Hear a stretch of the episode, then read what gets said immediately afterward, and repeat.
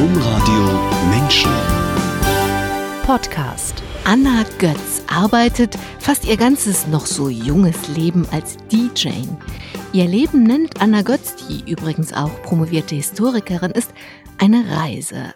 Allerdings eine Reise, auf der sie sich viele Stationen nicht ausgesucht hat. Und in der Tat, Sie werden heute hören, dass Anna Götz schon vor riesigen Herausforderungen stand, jede einzelne genug für ein ganzes Leben. Aber Anna Götz fand immer Lösungen. Hatte als Teenagerin mit Leitungsverantwortung in einem selbstorganisierten Jugendzentrum, ging mit 16 alleine nach Hamburg, machte Abitur, promovierte, ging mit dem Goethe-Institut in die Welt. Und überlebte als junge Mutter einen hochaggressiven Krebs. Jetzt lebt sie mit ihrer Tochter wie in einem Dorf, in einem Gemeinschaftsprojekt, aber mitten in Hamburg.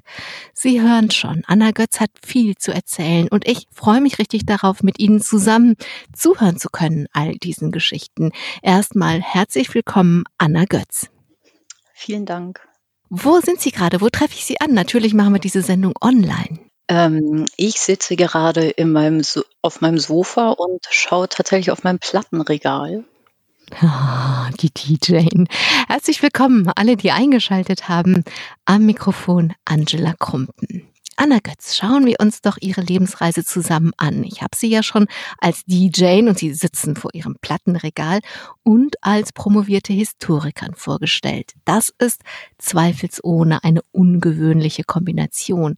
Nun haben Sie selber früh angefangen als DJ zu arbeiten und bis heute haben Sie nicht aufgehört. Und ich gestehe, ich habe das nie verstanden mit dem Clubbing und dem Feiern gehen. Das fand ich immer nur laut, viel zu laut. Und deswegen die ganz ernst gemeinte Frage, was ist das beim Auflegen? Was fasziniert Sie, dass Sie das schon so lange und immer noch machen?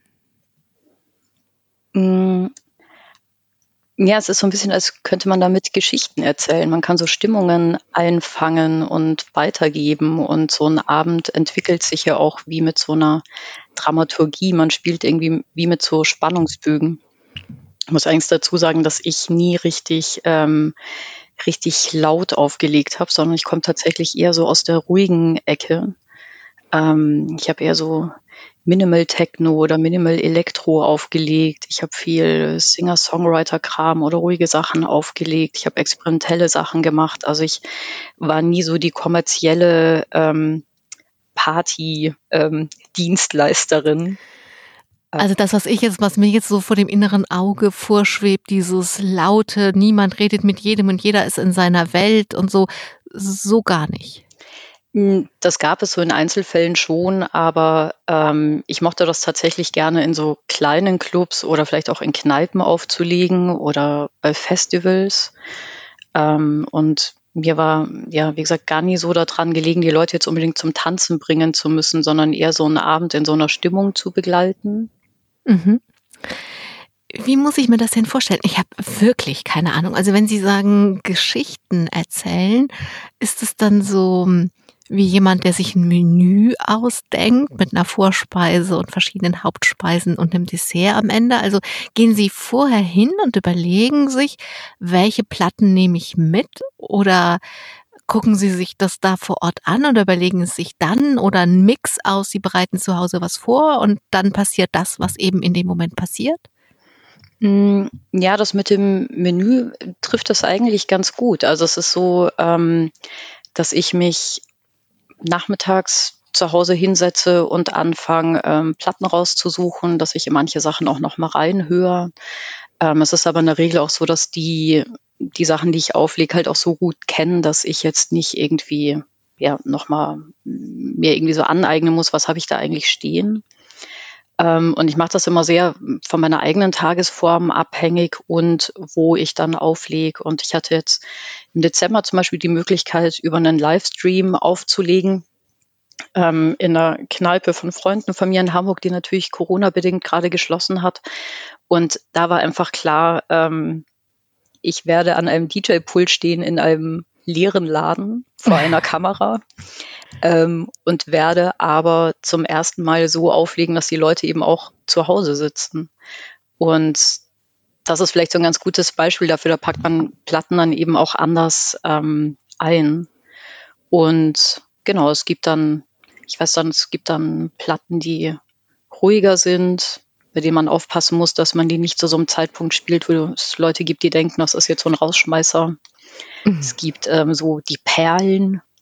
Ähm, es gibt so die Notnagel, die man auspacken kann, wenn irgendwie mhm. so gar nichts mehr geht. Ähm, es gibt Tracks, die länger sind, damit man einplanen kann, zwischen zur Toilette zu gehen. Klingt irgendwie so wie, wenn man im Radio einfach die Sendung mit Musik gestaltet. Da macht man alles, was Sie sagen, glaube ich auch. Genau, ja, genau. Ich hatte auch mal Praktika beim Radio gemacht und das ist tatsächlich sehr ähnlich, nur dass man eben im Club die Leute tatsächlich gegenüber hat und je nachdem, wie die Anlage aufgebaut mhm. ist, man eben mhm. auch die ähm, einen ganz anderen Raumklang hat und die Bässe spürt oder der Boden mit vibriert oder ähm, es heiß und stickig ist. Ähm, ja. Ich habe ja schon gesagt, das ist, das ist eine Leidenschaft von Ihnen und davon haben Sie auch mehrere, aber es ist vielleicht eine herausragende Leidenschaft. Aber Sie haben ja noch einen Beruf und Sie sind Historikerin. Warum Sie das geworden sind und worüber Sie forschen, das erzählen wir später. Aber hier wollte ich Ihnen gerne die Frage stellen, gibt es zwischen diesen beiden wichtigen Tätigkeiten in Ihrem Leben eine Schnittmenge? Also gibt es etwas, das die Dean Jane und die Historikerin verbindet? Das ist eine gute Frage.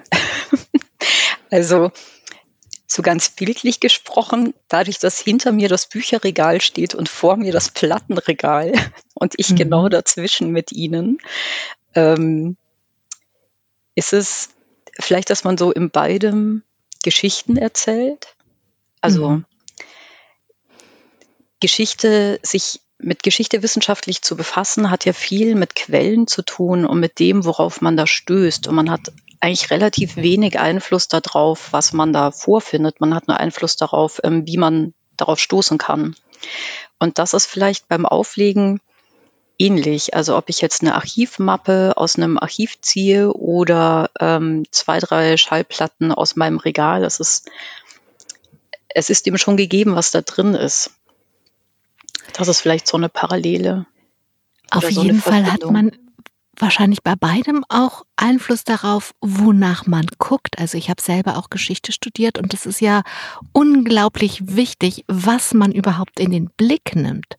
Also es ist ja nicht so, wenn man jetzt dieses plakative Beispiel mit den Frauen nimmt, als wären, als hätten die Frauen historisch nichts Bedeutsames gemacht, aber äh, der Blick ging so sehr in die Männerrichtung, in die männliche Richtung, dass einfach als Geschichtsschreibung ganz wenig überliefert ist. Also das stelle ich mir vor, ist bei beidem auch ähnlich. Worauf man überhaupt guckt, wonach Sie haben gesagt, ja, natürlich, Sie haben keinen Einfluss darauf, was man findet, aber Sie haben einen Einfluss darauf, wonach Sie suchen.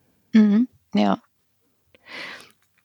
Anna Götz, Sie leben mit Ihrer Tochter in einem Gemeinschaftswohnprojekt, da wo jetzt vor Ihnen die Platten und hinter Ihnen die Bücher stehen. Und das in Hamburg, in Hamburg Mitte, in Altona. Und vor kurzem hat das halbe Land über so ein Gemeinschaftsprojekt gelacht, als die Tatortfolge Das ist unser Haus lief. Und in der Tat, ich schaue wirklich nie sowas, aber an dem Abend hat ein Sohn von mir so laut über diesen Tatort gelacht, dass ich mich dazugesetzt habe und es gab tolle Dialoge und es gab kein Klischee, das von Gemeinschaftsprojekten nicht bedient worden wäre. Der Spiegel schrieb unter Ökospießern. Dann frage ich mal, wie ist denn das Leben so im Klischee, wenn man es wirklich lebt und nicht im Tatort sieht? Ja, ich weiß nicht, ob ich das jetzt so bedienen kann. Ich habe den ähm, Tatort nicht gesehen habe so eine. Aber davon gehört. Davon gehört, genau. Mir wurde natürlich davon erzählt. ähm, und ich habe so eine vage Vorstellung davon, ähm, um welche Klischees, Klischees es äh, möglicherweise ging. Ähm, es, also ich genieße das sehr. Ich weiß, wie gesagt, nicht, inwiefern ich da jetzt diese Klischees äh, damit abdecke, aber es ähm, Ah, es ging um sowas wie Sprache und alles musste im Stuhlkreis geklärt werden und sofort musste ein Räucherstäbchen her und alles wurde weggelächelt, weggeatmet, wegmeditiert oder ähm, äh, oder ganz hysterisch auf was reagiert. Also es war schon irgendwie Es war wirklich vor allen Dingen lustig. Ja, also im Vergleich dazu ist es bei uns quasi fast ähm, langweilig. also das ähm, ist bei uns doch so ein bisschen überschaubarer. Ähm, es, es ist tatsächlich so, es wird ähm, sehr viel in der Gemeinschaft ähm, besprochen, geklärt. Wir haben monatlich ein Plenum. Man muss vielleicht dazu auch wissen, dass das ein, das ein Wohnprojekt, das ein Mehrgenerationenprojekt ist und das ähm, zu einem Zeitpunkt entstanden ist, als es das Haus noch gar nicht gab. Und das sagt vielleicht auch viel darüber, wie wir jetzt miteinander hier sind. Das ist eben eine Gruppe von Leuten, die sich vor Jahren schon als Verein gegründet hat und für sich beschlossen hat, wir werden dieses riesige Neubaugebiet in Hamburg nicht den Investoren alleine überlassen. Und bevor wir quasi uns die ganze Zeit über Gentrifizierung ärgern, möchten wir einfach versuchen, Wohnraum mitzugestalten und Verantwortung dafür zu übernehmen. Und ich bin dann erst später dazugekommen. Ich bin erst vor eineinhalb Jahren zum Projekt gekommen und letztes Jahr erst eingezogen. Also ich bin quasi so eine Nachzüglerin Letztes Jahr wurde das Haus auch erst fertig. Ähm, und das prägt doch sehr die, die Kommunikation. Also es sind doch alle sehr bemüht, konstruktiv miteinander zu sein, gute Kompromisse zu finden. Ähm, ja, auch mal Dinge zuzulassen, die einen selber jetzt vielleicht nicht so betreffen oder nicht so interessieren. Aber weiß nicht, es ja gerade viele Leute mit Homeschooling, Homeoffice, äh, Kontakt mit ähm, Online-Meetings oder Videokonferenzen. Und mir fällt da einfach auf, dass in der ganzen Fülle an Online-Meetings, die ich habe, mein Wohnprojekt mit dem monatlichen Plenum das konstruktivste ist. Ähm, ja. Also Sie machen gute Erfahrungen. Ähm, wer diese Sendung übrigens häufiger hört, vor genau einem Jahr, das war kurz vor Corona, war ich da, wo Sie jetzt wohnen, in einem Projekt der Stiftung Alsterleben und habe Nadine Schindel, eine schwerst mehrfach behinderte junge Frau, die dort selbstständig lebt, porträtiert. Anna Götz, das ist so dass ich an ihrer Baustelle vielleicht vorbeigekommen bin, ich weiß es nicht, aber sie sind da nicht das einzige Wohnprojekt oder Gemeinschaftsprojekt, sondern ich habe da jetzt mal geguckt, es gibt durchaus unterschiedliche. Ihres heißt Flickwerk und es gibt eine kurze Vorstellung von ihrem Flickwerk im, im Internet und da stellt sich das Projekt so vor, dass es als Projekt einen politischen Anspruch haben will, also eben dieses Dorf in der Stadt sein will und als dieses Dorf auch für das Viertel da sein will. Das heißt viel Einsatz und viel Aufgabe von persönlicher Freizeit. Das ist für nicht für jeden Menschen gut. Wie ist das bei Ihnen? Ähm, ich glaube, das ist noch so im Entstehen. Also das äh, es gab viele Ideen im Vorfeld, bevor das Haus stand, wo allen irgendwie klar war, das sind jetzt so verschiedene Projektphasen, mit denen man zu tun hat. Man ist erstmal beschäftigt mit dieser Baustelle, mit der Ausstattung, ähm, findet darüber dann auch nochmal heraus, was ist einem eigentlich wichtig oder nicht. Also sowas wie dieses Thema autofreier Stadtteil, ähm, das hat hier leider nicht geklappt, aber dafür gab es dann eben die Überlegung, wie können wir für uns die Tiefgarage und den Bereich vom Haus so gestalten, dass ähm, dass für uns zum Beispiel kein Auto zu haben eigentlich viel attraktiver ist und dass wir Fahrradfahren attraktiv gestalten. Wir haben um die Ecke eine Mobilstation, da können Leute hier aus dem Viertel ähm, mal alles, was mehrere Räder hat, ausleihen, also von der Sackkarre über Fahrradanhänger bis zur Rikscha kann mhm. man sich da alles Mögliche ausleihen. Und ähm, dann sind natürlich erstmal alle eingezogen zu einem Zeitpunkt, als hier gerade der Lockdown war, der erste. Mhm. Ach. Genau, das, also das war, glaube ich, für diejenigen, die von Anfang an eingezogen sind, eine wahnsinnige Herausforderung, dass das Haus ähm, hm.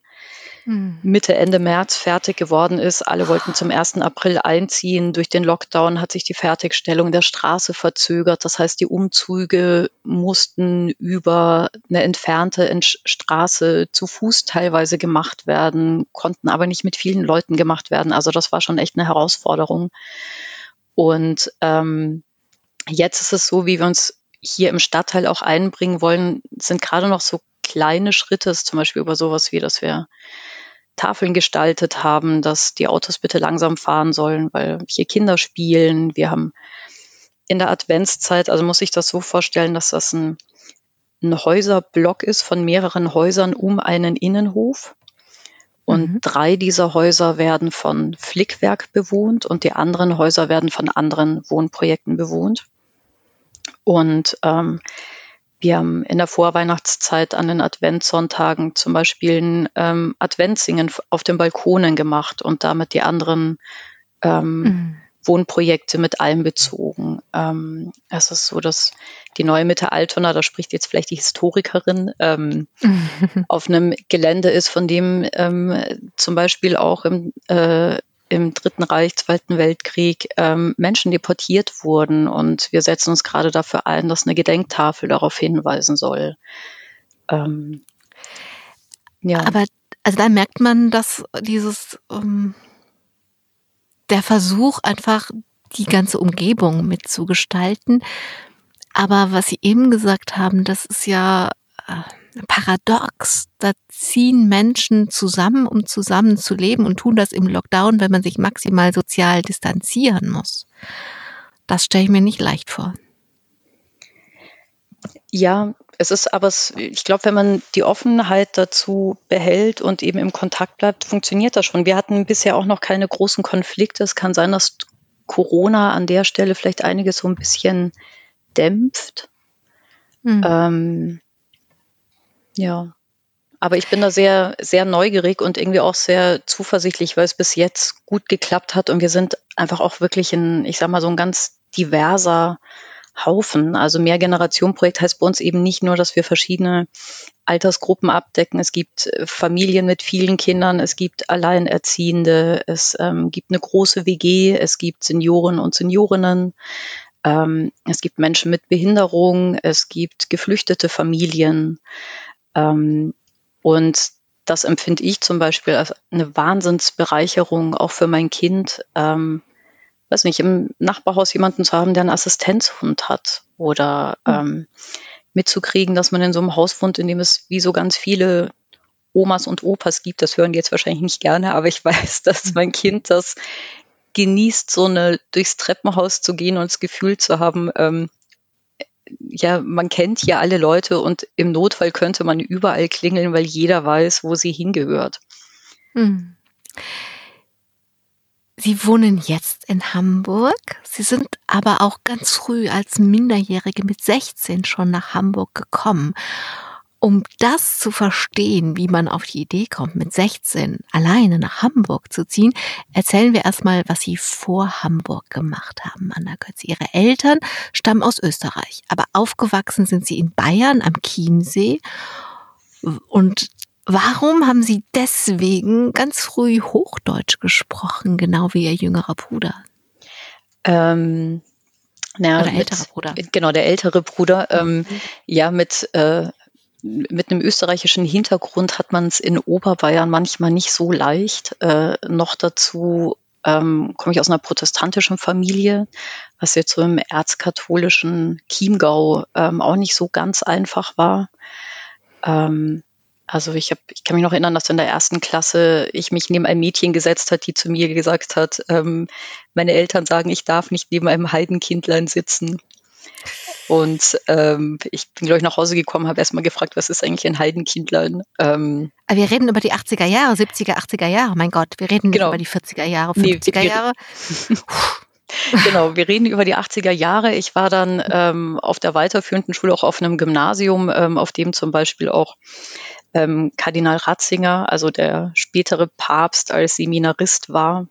Also das ist schon eine sehr katholische Ecke und ich glaube, mein Bruder und ich haben einfach uns sehr früh angewöhnt, ähm, möglichst dialektfrei zu sprechen. Chiemsee heißt viel Wasser und heißt eine großartige Kulisse aus lauter Bergen, also großartige Natur. Das hat sie auch geprägt. Ja, das hat mich sehr geprägt. Mein Vater hat eine Zeit lang als Surflehrer gearbeitet in der Segelschule und ähm, wir haben einfach viel Zeit am Wasser verbracht und ja, wir Kinder waren in der Natur ganz viel. Also wir haben, meine Mutter hat Vollzeit gearbeitet, die war selbstständig und ähm, ich habe so im Nachhinein, man verromantisiert das vielleicht auch ein bisschen, aber im Nachhinein habe ich das Gefühl, ich bin aus der Schule gekommen und war eigentlich ähm, auf und davon in irgendeinem Wald oder am mhm. See. Ich habe es genossen, wenn man über die Voralpenkette sieht, wie ein Gewitter kommt, da schwappen so die Wolken einmal über die Berge rüber und innerhalb von wenigen Minuten ist so eine ähm, Gewitter, so eine Wolkenwalze da und da bin ich total gerne, sobald die Sturmwarnung ging, also so, eine, so ein Lichtsignal am Wasser, wenn man das bei uns vom Balkon aus gesehen hat, bin ich gerne mit dem Fahrrad runter ins Wasser gefahren und habe mich ans Ufer gestellt und zugeschaut, wie das Gewitter kommt. Mhm. Ähm, ich war gerne im Garten. Ich war da, ja, das hat mich sehr geprägt tatsächlich. Als Sie zwölf Jahre alt waren, haben sich Ihre Eltern getrennt. Das hat Sie mitgenommen. Und Sie haben sich eine neue Heimat in einem selbstorganisierten Jugendzentrum geschaffen. Und das mal so eben in ich weiß nicht, ob in allen, aber so ziemlich in allen Funktionen und Jobs, die man da haben kann in so einem Jugendzentrum. Hm, ja, das also so ganz äh, selbst organisiert war es nicht. Es gab eine Sozialpädagogin, die uns da quasi begleitet hat, aber es gab eben einen Jugendrat von zehn Jugendlichen, die dieses Zentrum ähm, organisiert, koordiniert haben. Es gab da Tresendienste, es gab Arbeitskreise, es gab eine, also Arbeitskreise, das klingt jetzt so professionell, da ging es halt irgendwie um Kickern und Billardspielen und eine Theatergruppe und eine Konzertgruppe. Es gab einen Mädchenabend, für den wir uns total eingesetzt haben. Ähm, und ja, da ist so viel nach dem Prinzip entstanden, ähm, bevor wir uns jetzt drüber ärgern, dass es bei uns in der Kleinstadt keine Konzerte gibt, stellt man sich halt vielleicht einfach hin und organisiert das selbst. Und mhm. wenn man keine Bands findet, die dort spielen, dann muss man vielleicht selber in der Band spielen. Also das, das war so. Das haben Sie dann auch gemacht. Genau, ich hatte auch eine, eine Band zu der Zeit, eine vollkommen dilettantische, aber leidenschaftliche ähm, Band, die wenig konnte, aber sehr viel Spaß daran hatte das ist im Zweifel viel wichtiger. In einer guten Erziehung, und wir reden ja ganz viel darüber, was unsere Kinder brauchen, damit es ihnen gut geht und damit sie gut ins Leben wachsen, geht es heute ganz viel um das Konzept von Selbstwirksamkeit. Und als ich Ihnen im Vorgespräch zugehört habe, als Sie von diesem Jugendzentrum erzählt haben, habe ich gedacht, naja, also ähm, Sie haben quasi eimerweise als Jugendliche Selbstwirksamkeit erfahren. Auf jeden Fall auch einfach das Vertrauen zu kriegen ähm, von, von Seiten der, der Stadt, von Seiten der Eltern, der Sozialpädagogin, ähm, wenn ihr Abende organisiert, an denen ähm, hier geöffnet ist, dann muss jemand für die Kasse verantwortlich sein, für die Abrechnung verantwortlich sein und ihr könnt das. Ihr könnt mhm. Flaschen zählen, ihr könnt Geld zählen, ihr könnt eine Tür abschließen, wir hatten eine Sozialpädagogin, die sich darum gekümmert hat, dass wir Mädels einen Selbstverteidigungskurs machen. Und dadurch hatten wir bestimmt auch ein anderes Selbstbewusstsein oder ein anderes Auftreten. Man musste in diesem Jugendrat zum Beispiel auch mal, ja, Leute, die man kennt, die vielleicht auch älter als man selber sind, in irgendeiner Form sanktionieren. Also ich erinnere da so ein Beispiel, dass zum Beispiel mal jemand gedealt hatte und es war einfach klar, dem muss danach Hausverbot erteilt werden. Oder wenn man eben als 14-jährige 15-Jährigen sagt, äh, ihr dürft hier drin nicht rauchen, sondern müsst ihr für rausgehen mhm. oder sowas. Das ähm, war schon speziell, aber ich glaube, die Tatsache, dass wir uns ausprobieren durften und auch Fehler machen durften, hat dazu geführt, dass wir uns mehr zugetraut haben. Das genau ist ja Selbstwirksamkeit, zu merken, ich kann was und das, was ich kann, macht einen Unterschied. Und Sie haben offensichtlich dann auch gelernt, Konflikte anzusprechen, aus, auszusprechen und durchzustehen. Anna Götz, eine Reise nach Hamburg in dieser Zeit hat Ihnen, wenn auch unbewusst deutlich gemacht, dass das Engagement im Jugendzentrum auch, aber nicht nur gut für Sie war. Was hat es mit dieser Hamburg-Reise auf sich und was haben Sie da gemerkt? Mm, also mit dieser Reise hat es auf sich, dass ich mit vier, fünf Freunden, es gab damals das, ähm, oh Gott, es gab dieses komische Ticket von der Bahn, wo man, glaube ich, für 25 Mark quer durch Deutschland fahren konnte mit Regionalzügen. Mhm. Mhm, und genau. da hatten wir beschlossen, dass wir nach Weihnachten für eine Woche über Silvester in den Weihnachtsferien nach Hamburg fahren, was schon mal eine logistische Herausforderung war, äh, vom Chiemsee, also 30 Kilometer von der österreichischen Grenze entfernt, bis nach Hamburg nur mit Regionalzügen zu kommen. Mhm. Ähm, das hat Feier zwischen Feiertagen in dieser Zeit. Genau, also es war proppenvoll. Es war ähm, der Winter 96, 97. Es war wahnsinnig kalt. Es war so ein, äh, weiß nicht, so ein historischer Kältewinter. Ähm, und wir haben uns in Hamburg einfach auch treiben lassen. Wir haben an den Landungsbrücken in der Jugendherberge gewohnt, also quasi der großartigste Blick auf den Hafen, standen wir da wie die Landeier und haben uns gewundert, warum die Elbe den einen Tag in die eine Richtung fließt und den anderen Tag in die andere, weil wir keine Ahnung von Tide und Ebbe und Flut hatten. Ähm, das ist und, sehr hübsch. Ja, das war großartig. Ähm, und haben uns einfach so treiben lassen durch äh, Clubs und Kneipen, waren auf Konzerten, waren im Kino, haben Plattenläden durchstöbert und ähm, dort ist mir, glaube ich, erst bewusst geworden, wie viel Verantwortung ich auf eine Art in Bayern eigentlich hatte. Also ich habe das, ich habe das wie so eine Befreiung empfunden, dass ich selber in einen Club gehe zu einem Konzert und ich kann bis zum Ende bleiben und ich weiß, ich bin nicht für die Abrechnung verantwortlich. Und ähm, ich habe eben in diesem Jugendzentrum, habe ich schon damals angefangen aufzulegen. Ich habe, es gab noch so einen kleinen Club in Traunstein in der nächsten Stadt da bei uns, ähm, The Mole Club, da durfte ich auch auflegen und hatte von meinen Eltern immer eine Bescheinigung mit, dass ich dort sein darf, auch nach 22 Uhr, weil ich ja noch nicht volljährig war. Und das war so eine Wahnsinnserfahrung, mal wohin zu gehen und eben andere Leute auflegen zu sehen und sich da so mitnehmen zu lassen, ohne die Verantwortung zu haben. Klingt so, als hätten Sie in dem Jugendzentrum doch zu viel auf Ihren Schultern gehabt. Sie, Sie haben dann da in Hamburg in dieser Woche beschlossen, hier will ich hin. Und zwar nicht nur in Ferien, sondern hier will ich leben. Und das nicht erst nach der Schulzeit, sondern jetzt. Und sie wussten, wenn ich das so jetzt, wenn ich nach Hause komme, einfach meiner Mutter vortrage, habe ich keine Chance. Und deswegen haben sie sich einen Plan gemacht. Ja, also es war vollkommen klar, setze ich mich nach so einer Reise an den Küchentisch und sage, ich möchte nach Hamburg ziehen, dann ähm, gibt es entweder schallendes Gelächter oder meine Mutter zeigt mir einen Vogel. Also das ist jetzt auch nicht so der üblichste Plan mit 16. Mir ging es ja auch nicht darum, die Schule abzubrechen. Es ging mir auch nicht darum, grundsätzlich meine Familie zu verlassen. Aber ich habe gemerkt, dass mir das, also in der Woche selber in Hamburg habe ich das noch gar nicht gemerkt, aber als ich zurückgekommen bin. Und es war eben auch so, dass es zu dem Zeitpunkt in einem Landkreis bei vielen Jugendlichen Probleme mit Drogen gab. Und das war mir wahrscheinlich gar nicht so bewusst, aber ich hatte, glaube ich, eine gute Intuition dafür, dass ähm, ich woanders vielleicht gerade besser aufgehoben bin oder woanders eine bessere Perspektive habe. Und dann habe ich mich hingesetzt und wie gedacht, ich muss das vorbereiten. Also ich kann nicht, wenn ich mit meiner Mutter drüber spreche, mit leeren Händen dastehen. Internet gab es zwar irgendwie schon, aber nicht, nicht greifbar und ja auch nicht so wie heute.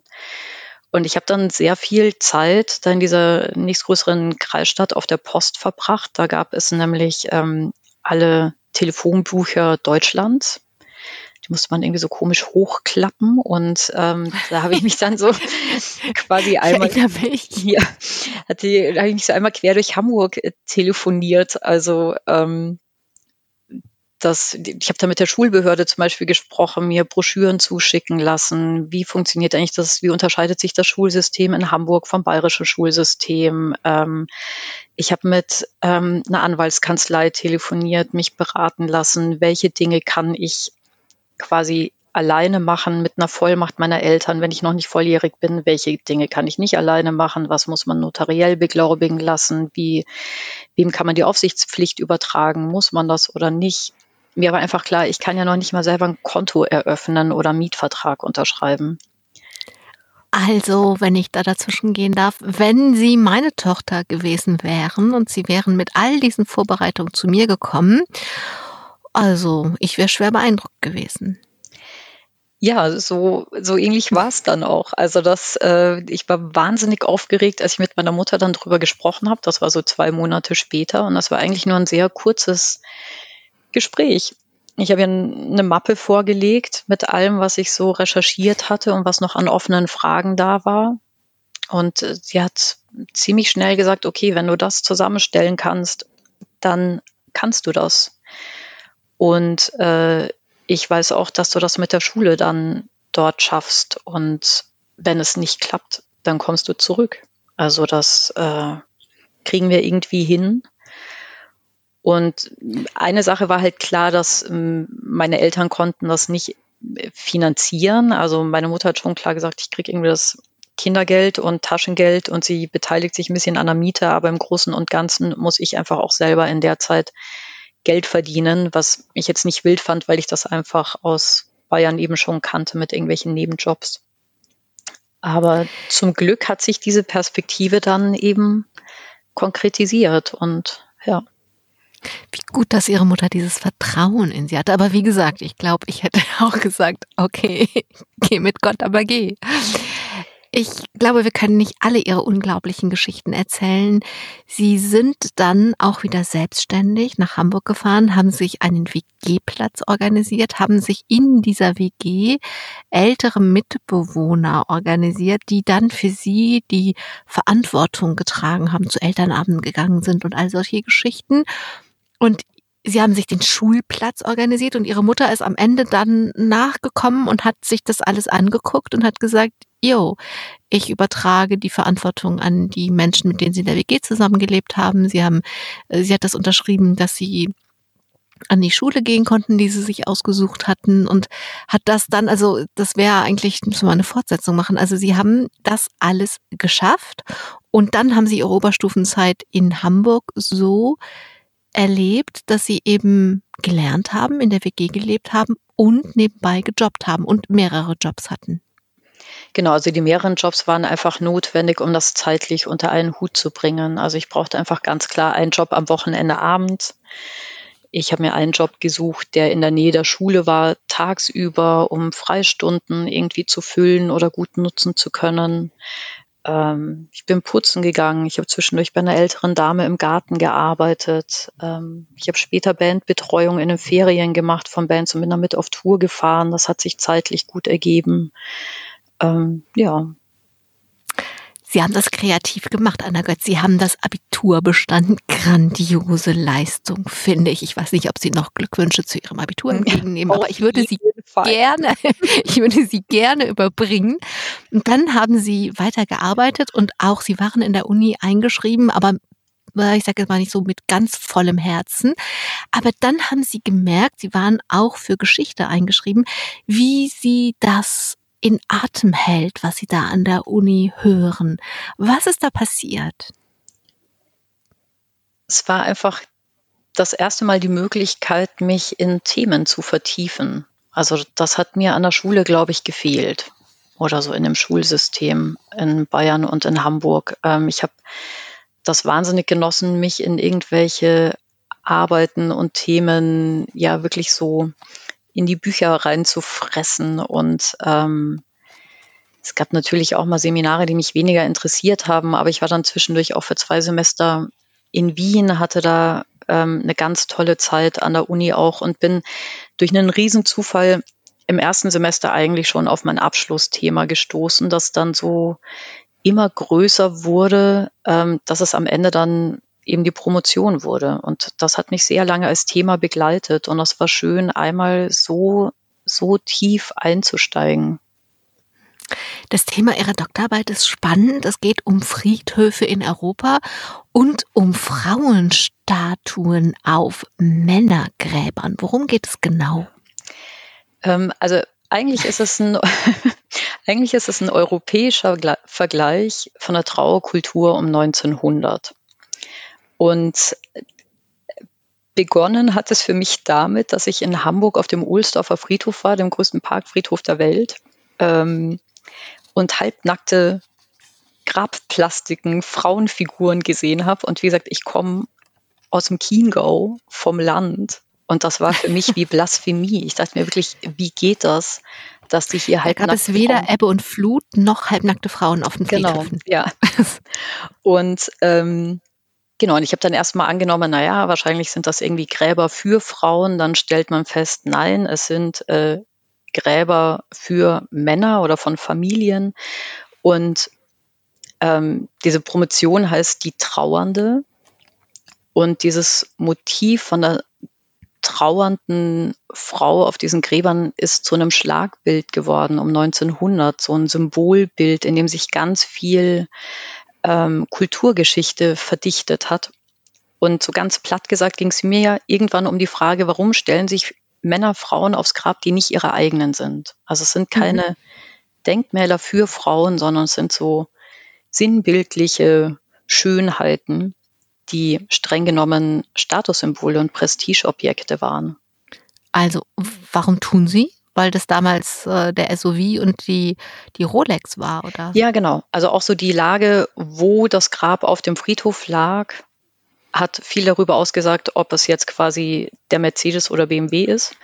Ähm, und spannend fand ich einfach daran, dass es gab ganz lange nicht das Anrecht auf ein eigenes Grab, sondern es hat sehr lange in der Geschichte ähm, Schichtgräber oder Schachtgräber gegeben. Und wenn die vollen waren, wurden die zugemacht, aber es gab in dem Sinne keinen haltbaren Grab, äh, keinen, ja, keinen dauerhaften Grabschmuck. Und das ist eigentlich ein sehr bürgerliches Phänomen ab der Mitte des 19. Jahrhunderts, das es aber in ganz Europa gibt. Und das fand ich so faszinierend an diesem Thema. Dass, und ja, dass ich, dass ich ein Motiv einfach ähm, auf so einem ganzen Kontinent durchgesetzt hat, fast unabhängig voneinander. Aber warum die Frauen? Also wenn das jetzt irgendwelche Adonisse wären oder irgendwelche Dichter und Denker oder keine Ahnung, aber warum Frauen? Weil sie die Projektionsflächen sind. Frauen sind in der Kunstgeschichte und in der Kulturgeschichte das andere, das Unbestimmte, die Projektionsfläche. Ähm, sie können auf diesen Frauenfiguren assoziieren oder projizieren, dass sie sowohl die Mutter als auch die Tochter als auch die Geliebte ist. Wenn sie einen Mann dorthin stellen, ist er im Prinzip immer der konkrete Mann. Mhm. Auch, mhm. auch Adonis ist konkreter als die Muse. Und selbst Allegorien, also sowas wie die Allegorie der Gerechtigkeit oder so, ist offen gehaltener. Und das Spannende an den Figuren ist, dass da unglaublich viele Symbole und Attribute dann auch so vermischt wurden, dass das wirklich so, so, so Accessoire-Landschaften wurden. Also, ja.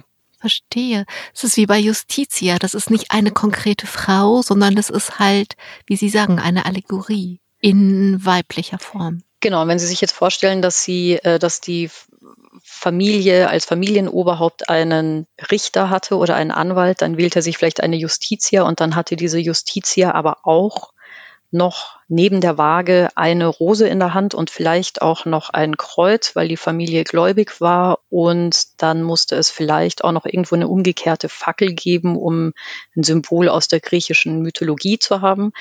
Und dann haben sie da so ein kleines Potpourri von bildungsbürgerlichen ähm, Deko-Elementen, um das mal so ein bisschen despektierlich zu sagen. Und das fand ich spannend, weil das so, so vielschichtig war und so paradox teilweise. Anna Götz, Sie haben sich danach, auch nach Ihrer Promotion, noch weiter mit Trauerkultur wissenschaftlich beschäftigt. Das können wir jetzt nicht vertiefen. Aber wenn ich auf, wenn ich auf ihre Lebensreise schaue, dann schreibt das Leben doch sehr wunderliche Drehbücher. Da haben sie sich so viel mit weiblichen Brüsten auf Gräbern befasst und dann bekommen sie plötzlich einen hochaggressiven Brustkrebs mit schlechter Prognose. Das klingt wie im schlechten Film. Ja. Bevor wir über den Krebs selbst sprechen, hat es für die Praxis mit einer tödlichen Krankheit konfrontiert zu sein, irgendwie geholfen, dass Sie sich theoretisch schon so viel mit dem Tod beschäftigt hatten? Hm, das ist eine gute Frage. Es hat ähm, hm.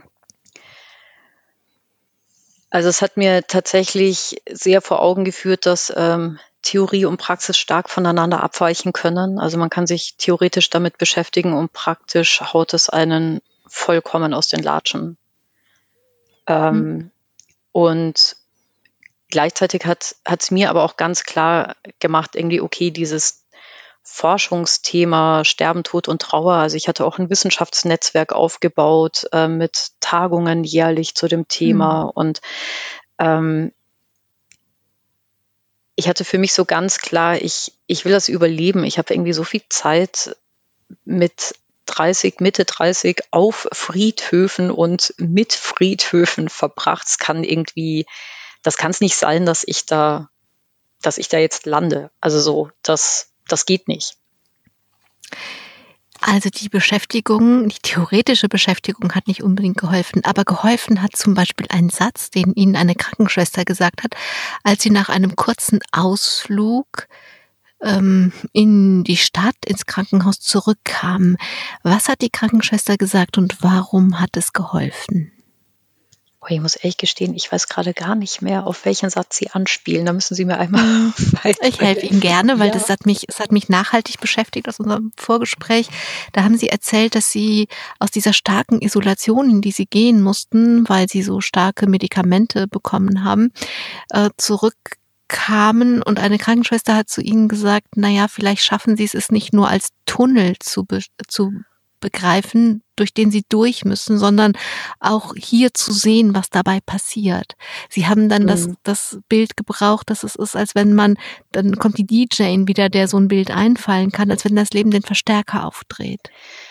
Ja, genau. Die hatte mich, diese Krankenschwester hatte mich quasi dazu eingeladen, nicht einfach nur nach diesem Motto Augen zu und durch. Ich muss das jetzt irgendwie aushalten und durchstehen, zu erleben, sondern die hat mich einfach darauf aufmerksam gemacht, dass es schade wäre, wenn man verpasst, sich das anzugucken, was man da gerade zu sehen kriegt.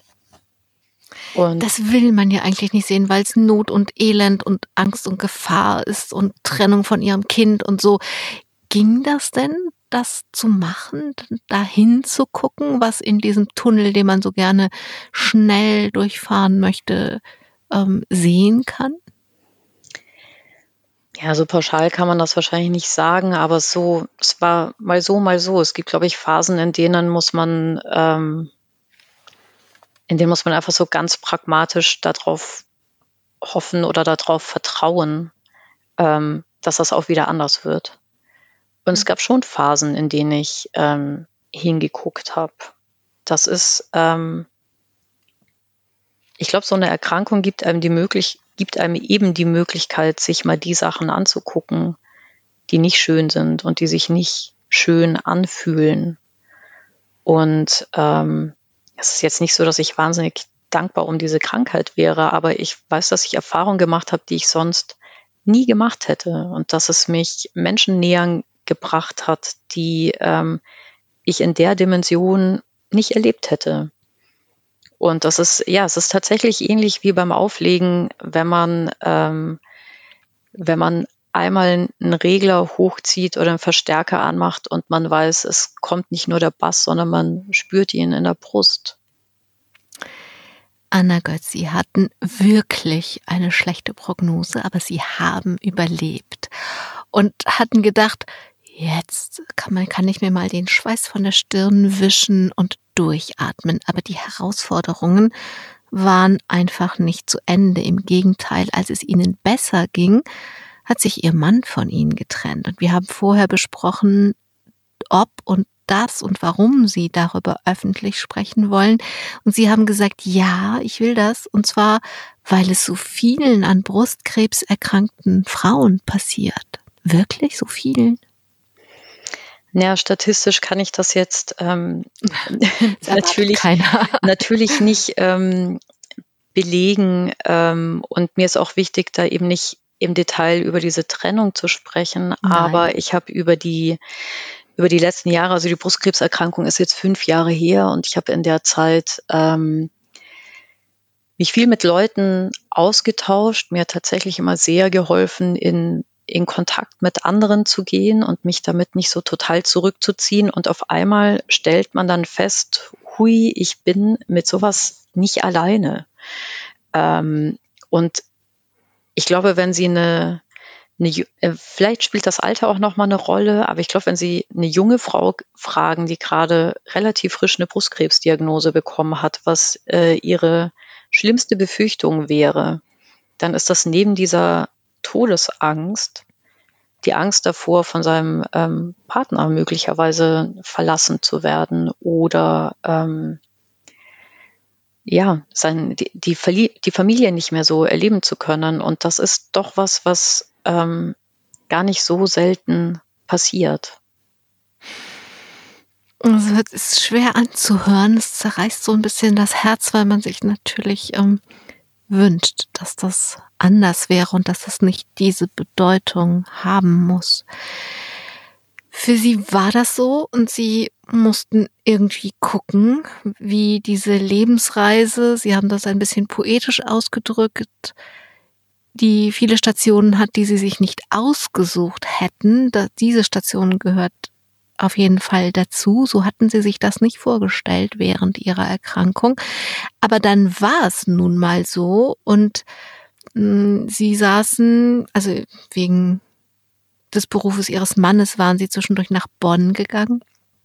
Und wenn das Kind dann Vaterwoche hatte, saßen sie alleine in dieser Wohnung und haben beschlossen, das habe ich so nicht gewollt. Aber und ich werde nicht zulassen, dass das so bleibt. Und sie haben sich überlegt, was sie tun können und sind darauf verfallen, nach Hamburg zurückzugehen. Und genau das haben sie dann gemacht.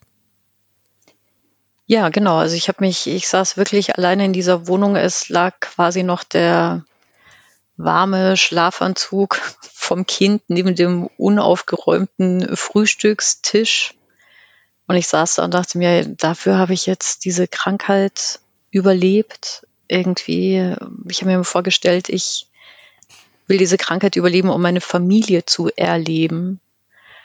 Und, ähm, und mir war dann klar, dass ich äh, zurück nach Hamburg gehen möchte. Und das hatten wir aber tatsächlich auch als Familie, als wir noch zusammen waren, auch schon so geplant. Also ich hätte das auf keinen Fall alleine gemacht, weil ich einfach weiß, dass unser Kind uns beide braucht und und unsere Tochter auch einfach eine ganz enge Bindung zum Vater hat durch diese Erkrankung. Der hat sich ja, als ich krank war, wahnsinnig gekümmert und aufgerieben und die haben dadurch eine wirklich ganz innige Verbindung.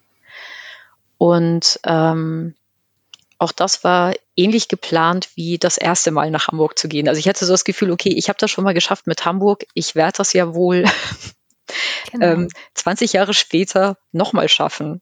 Mhm. Und das haben Sie, Sie haben das auch genauso gemacht. Sie haben das ganz langfristig geplant und wie, und in diesem Plan ist dann, also das hatten Sie nicht geplant, aber dann ist, weil Sie es geplant haben, dieses Gemeinschaftsprojekt aufgetaucht.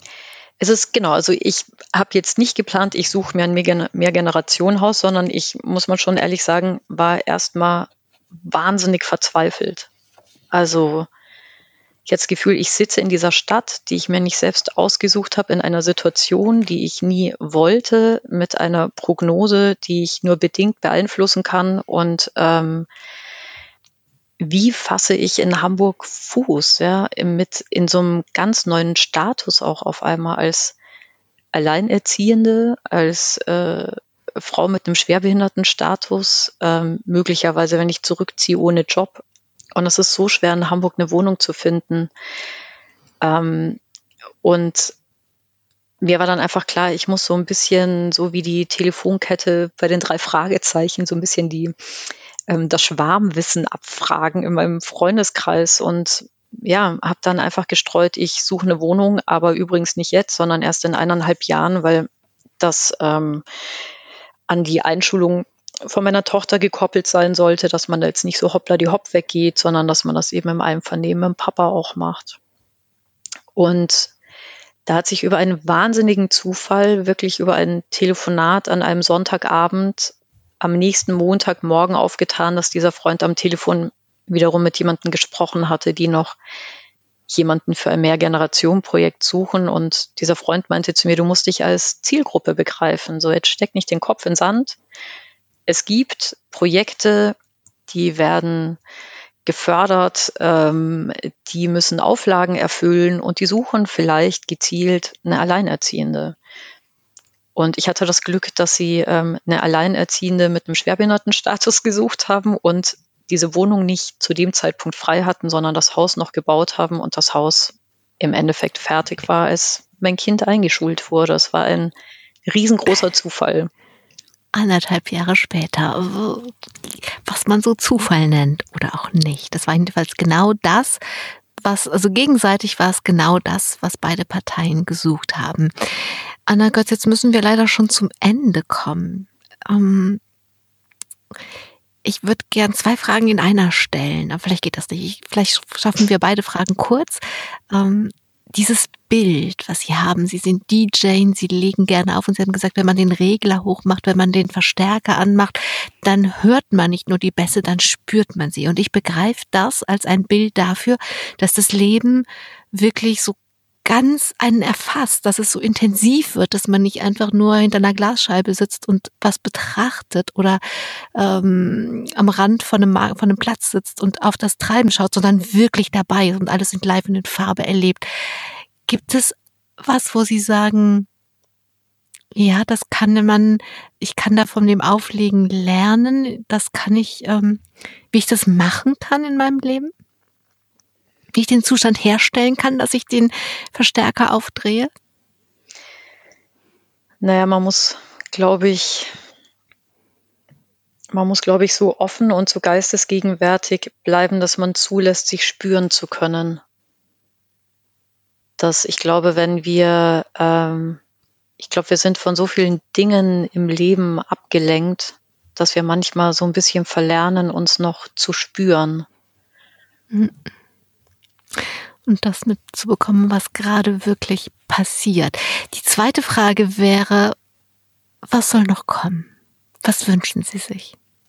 Ah, es soll ganz viel kommen. Ich wünsche mir ganz, ganz, ganz, ganz viel. Ich wünsche mir, dass ich reisen kann und meine Familie in Arm schließen kann, die ich durch Corona gerade lange nicht gesehen habe. Ich wünsche mir, dass ich zusehe, wie mein Kind groß und erwachsen wird und mich irgendwann zur Oma macht. Ich wünsche mir, dass ich lange Wanderungen mache. Ich wünsche mir, dass ich beruflich mich weiter verändern und entwickeln kann. Ich wünsche mir, dass ich in engem Kontakt mit Menschen bleibe, die mir lieb sind. Ich wünsche mir, dass ich eines Tages wieder an einem Tresen stehe, an dem man sich gegenseitig anschwitzt und die Musik zu laut ist und in einer Situation, in der man sich sonst übereinander geärgert hätte, man sich sagt, wir spüren uns wieder.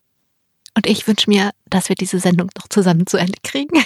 Anna Götz, ich danke Ihnen. Ich wünsche Ihnen von Herzen, dass Sie Oma werden, dass sie in der Mongolei wandern oder sonst wo lange Wanderungen machen und dass sie live auflegen können. Ich danke Ihnen für Ihre Zeit und ich danke allen, die zugehört haben und wünsche uns allen, dass wir auch nur annähernd so konstruktiv auf unserer Lebensreise mit den Stationen umgehen, die wir uns nicht ausgedacht haben. Am Mikrofon war Angela Krumpen. Leben Sie gut. Vielen Dank. Domradio Menschen. Weitere Informationen finden Sie auf domradio.de.